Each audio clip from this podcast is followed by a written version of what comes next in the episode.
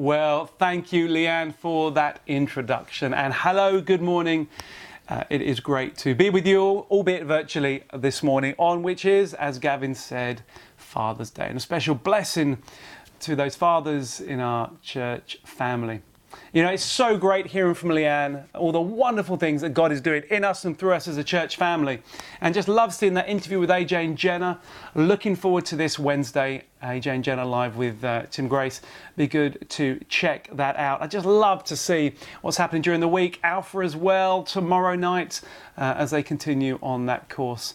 Uh, and if you know, if you're exploring faith, you might have been a Christian for a long time or, or yet to make that first step, I'd encourage you it's never too late. Why don't you sign up?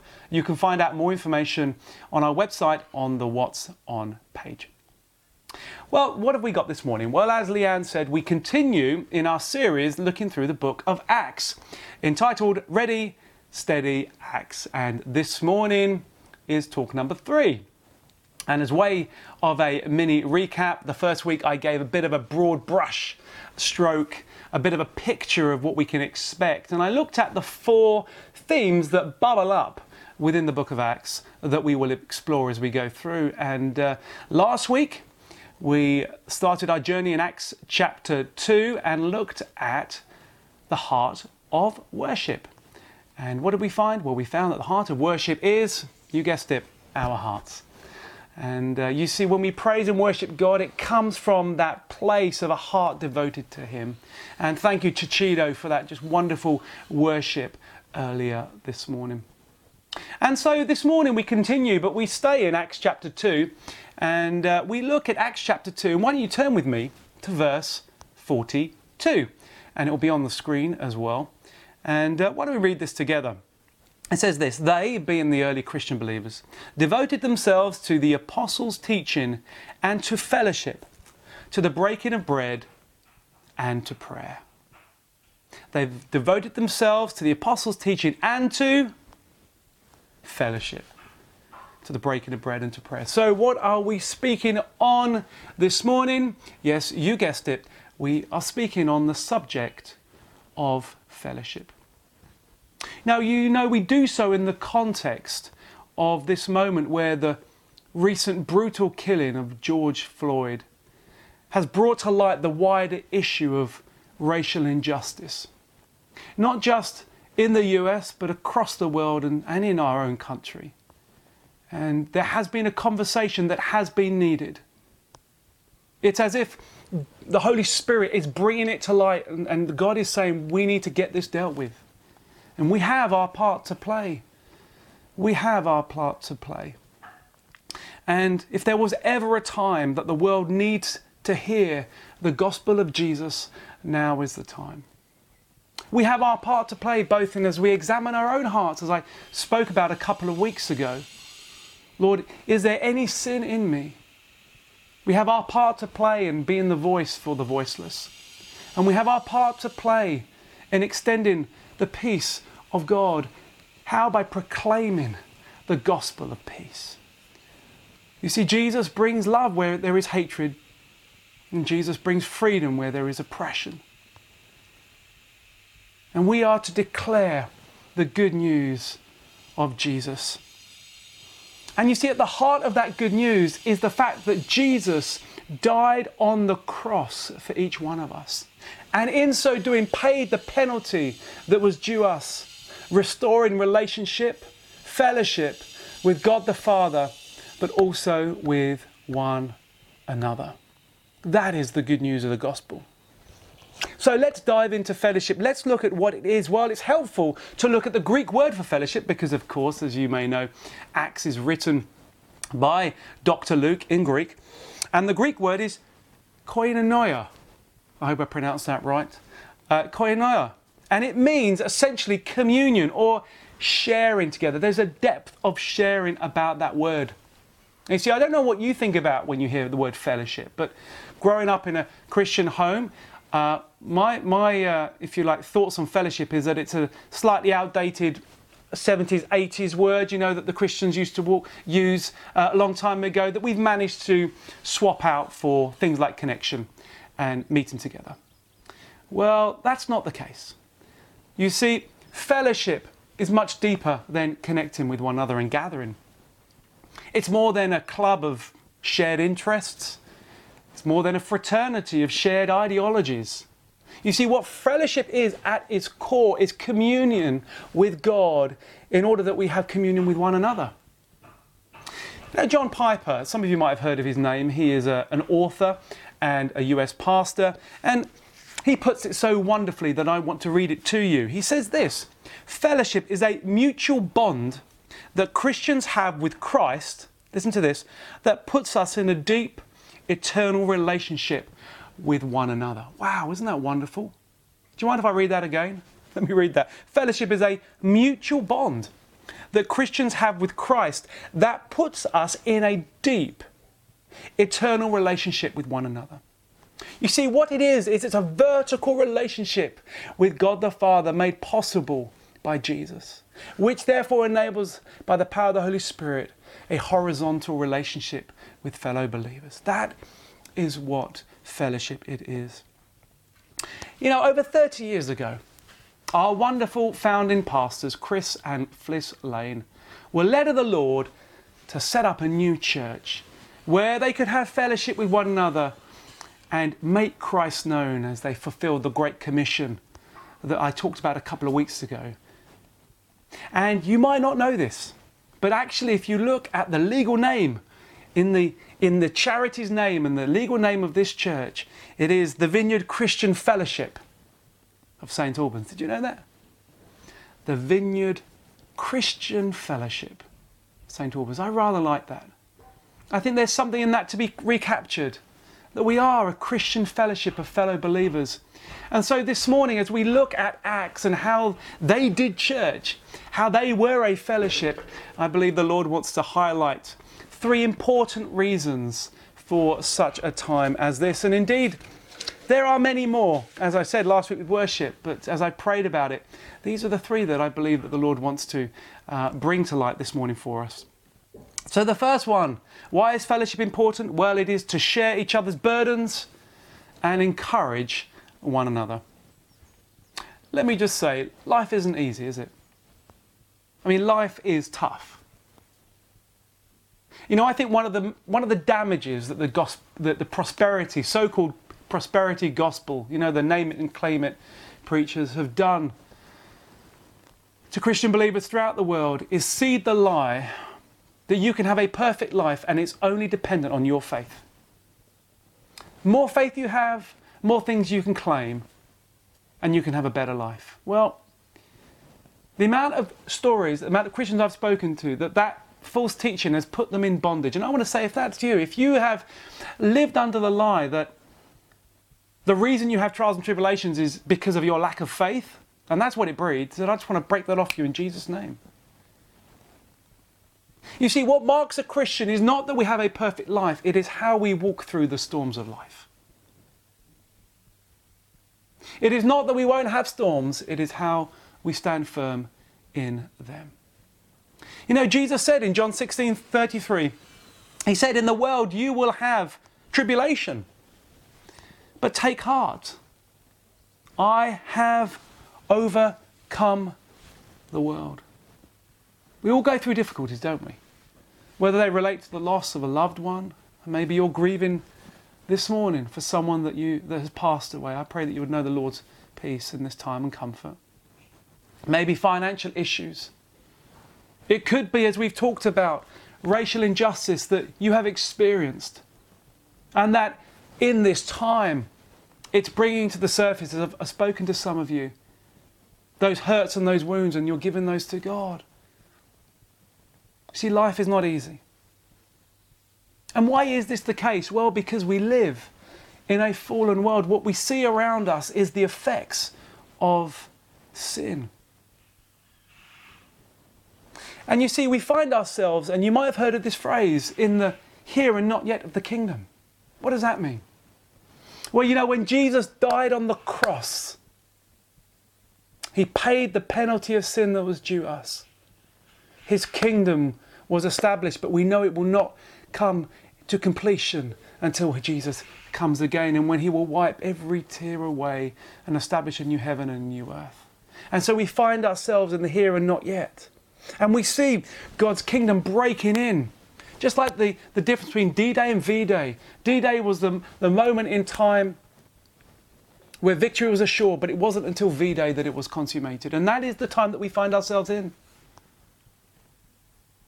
And that is why we have these trials and tribulations. And so, as we walk through this, how do we walk through this? Well, we do it together in fellowship with one another and with Him.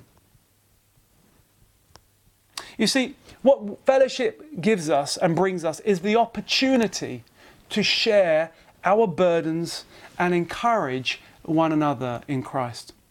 To laugh with those who laugh, to weep with those who weep. Even if we don't go through those things, we share that grief with them. You know, some of the most profound moments in my life have not been when people have solved my problems, it's been when they have walked alongside me as I go through them. And the reality is sometimes we just can't solve everyone's problems, but we can share one another's burdens. And maybe that's practically picking up the phone and speaking to someone who's in need. It might be helping those around us. Our care centre is an expression of that. But equally, it might just be being there and showing up. You know, I remember a, a time many, many, many years ago, before I was married, I had great fellowship with other Christian guys and we were doing life together. And one of the guys had a, a real serious relationship issue. And uh, I remember that we all went round to his place and we just sat with him. We didn't say anything, we didn't know what to say. But it was as if in that moment we took some of that grief from him and we bore it with him. We grieved with him. And that was a very powerful moment. You see, that is the mark of fellowship that we sacrifice ourselves for our brothers and sisters in the Lord, that we identify ourselves with one another. And that, of course, is what Jesus did with us. He came here, He came and identified with us in order that He could bear our sins on Him. You know, it says in Hebrews 10 24, 25, let us think of ways to motivate one another to acts of love and good works. You see, we are to share each other's burdens and encourage and spur each other on and say, you know what, you've got this. Walk in all that God has for you. And you know, it's true, isn't it, that um, it's been said that when you're in a storm, never look at the waves, but always look up at the stars if you want to navigate through. And that's what they used to do in the old days before they had GPS and all of that kind of stuff. And I think that's good advice. That we encourage one another in fellowship. Say, look up, look up to Jesus. Okay, why else is it important? Number two, to mature us as followers of Jesus. Did you know that we're on a journey? A journey of maturing in Christ Jesus. So we have, as Paul says to the Corinthian church, of one degree of glory to the next. In other words, let me just tell you, you are God's project. he is the author and perfecter of your faith. And I found that one of the greatest things in my life as I have matured as a believer is allowing others to speak into my life and do life with others. In other words, to be accountable to others. And that is what fellowship is about. But I don't know about you, as humans, we seem to want to run away from accountability. Uh, who remembers that movie about a boy with Hugh Grant and his famous line? He says, I am an island, I am Ibiza. And isn't that uh, the natural reflex of some of us? Uh, I know I've experienced that sometimes. We just want to hunker down and, and be an island. But uh, I know this is rather obvious, but if you stay as an island, you won't go anywhere. And God is calling us to walk with Him. It, it's not an accident that we call it the Christian walk because we are called to walk with Him and one another. You know, there's a great Proverbs, Proverbs 27, verse 12, that says this As iron sharpens iron, so one person sharpens another. Well, what does that mean? Well, you know, I did a bit of research and it turns out that natural iron, composite, is made up of very different things. One iron composite will look very different to another. And that is how it is able to sharpen itself against each other. You see where I'm going with this? You see, you and I have been created differently, uniquely. Unity, not uniformity. God has created us uniquely to be united under Him and with each other. And you know, I you can spot blind spots and things in me that I can't see, and vice versa. But you know, it takes a place of vulnerability and humility to say, I need to listen to others. And you see, with fellowship, we do so in a place of trust and a place of love. And that's why we have connect groups or fellowship groups. That is that place where you can have a safe place to do life together. And, uh, you know, Steph and I and the kids are so blessed to be part of a family connect group where we do life with one another. And we have those moments of accountability I do with the other guys. And, and while on one level, asking if you've read a Bible verse is, is great and important. You know, did you, have you done your Bible reading this week? Have you, have you had time to pray? It's also about asking the question, what do you see in me that God can mature in me? And that's a depth of accountability that I believe that God is calling each one of us to. And where does that come? That comes in fellowship with one another. You know, God has given us the garden of fellowship to produce the most wondrous, God glorifying fruit. Fellowship, if you like, is God's great classroom as He conforms us to the likeness of His Son. And I want to say this morning if you are not part of a Connect group, you need to be. We've always said that you know, you can't be just doing church on a Sunday, and you know, you can't be just doing church online. but you need to be meeting with other believers during the week, doing life together. And I know we can't meet physically at the moment, that time will come. But there are many new virtual uh, connect groups that have started, and indeed our existing connect groups are meeting virtually on Zoom. And if you want to get connected, if you want fellowship, then go to our website and you can find out more. We want to help you connect. We want to help you to have fellowship with one another. So we've looked at number one, why is fellowship important? It is important to share each other's burdens and to encourage one another on. Number two, to mature us as followers of Jesus. And lastly, why is fellowship important? To show the world the love of Jesus. You know, we are called to show the world a better way. In fact, the only way. We cry out for peace in our world, don't we? We seek justice for the oppressed. We pray for reconciliation, not hatred. Our hearts ache, don't they, when we see God's creation at war with another, nation against nation, human against human. And what answer is there? Well, where man attempts to make a way, Jesus makes the way. You know, we live in a world where the enemy breeds tribalism and separation and division. That's his plan. And how does he do it? He uses fear and hatred to divide us. That's what racism is. It's evil. It seeks to divide us, divide us. It seeks to violate the actual image of God in each person. It's dehumanizing. And it seeks to breed division in God's creation, his human race. So we see this actually way back in Genesis. We see his plan. You see, when Satan tempted Adam and Eve, he did so with the promise that they would be like God. Now, what happened when Adam and Eve disobeyed God and ate from the apple? Well, we know that sin came into the world, disobedience with God. And we know, don't we, that what happened there was separation with God. We were separated from the very presence of God. But you know what else happened? And we read it in Genesis 3:15 that the curse of sin, the curse of that disobedience was that there was enmity between man and woman. In other words, hostility came into mankind because of sin. You see, the enemy's ploy was to separate fellowship, to break communion between man and God and with each other. And we are seeing that all around us. And so, how, how did God restore communion with Him and with each other? By sending His only Son, Jesus, to die on the cross, to pay the penalty of sin that was ours, in order that we can have fellowship once again, communion with God and each other. You know, it says in John 17, as I land this plane, um, in 20 to 21, as Jesus was praying for his believers, he said this I pray also for those who believe in me, that all of them may be one, Father, just as you are in me and I am in you. May they also be in us, so that the world may believe that you have sent me. You see, that prayer is about restoration. Restoration before the fall. You see, that's what Jesus has done restored communion with God and with one another.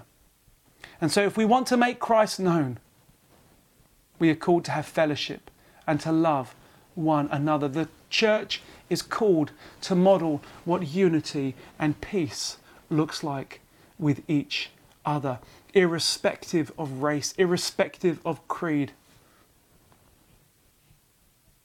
Let me end with this. In the early Christians, as we've been looking at in Acts, there was a, a Greek guy called Aristides, and he wrote to the Roman Emperor Hadrian about what he saw about the early Christians. And this is what he said they love one another, they never fail to help widows, they save orphans from those who will hurt them. If they have something, they give freely to the man who has nothing. If they see a stranger, they take him home and are happy as though they were a real brother. They don't consider themselves brothers and sisters in the usual sense, but brothers instead through the Spirit of God. Fellowship. Can the world say the same about us? That is the challenge for each one of us. You know, when we get back together in our church building, I want us to get back together as a fellowship of Christian believers as we make Christ known. I'm excited what God is doing in this season. He is moving, His Spirit is moving, He is hitting reset in us in so many areas. And indeed, the Lessons of Lockdown series that you can, if you missed any of that, you can catch up on, talked about some of those things. But in this time, in this time, I want us to ask the question what does fellowship look like for me? And with that, I'd like to pray for us all. Lord, I want to thank you. I want to thank you for Jesus, who has made a way, that has restored fellowship with you, Father, and with one another. And Lord, in this time, we pray for reconciliation, Lord Jesus. Lord, would the enemy not come to fuel division? But Holy Spirit, I pray that you would come to fuel love and reconciliation and unity under you, Jesus. And I pray for each one of us at this time that you would challenge us to do life in fellowship with one another. And would we bra- be brave enough to open ourselves up to walk with each other in the way you have called us to? And I pray this in the precious, precious name of our Lord and Saviour. And everyone said, Amen.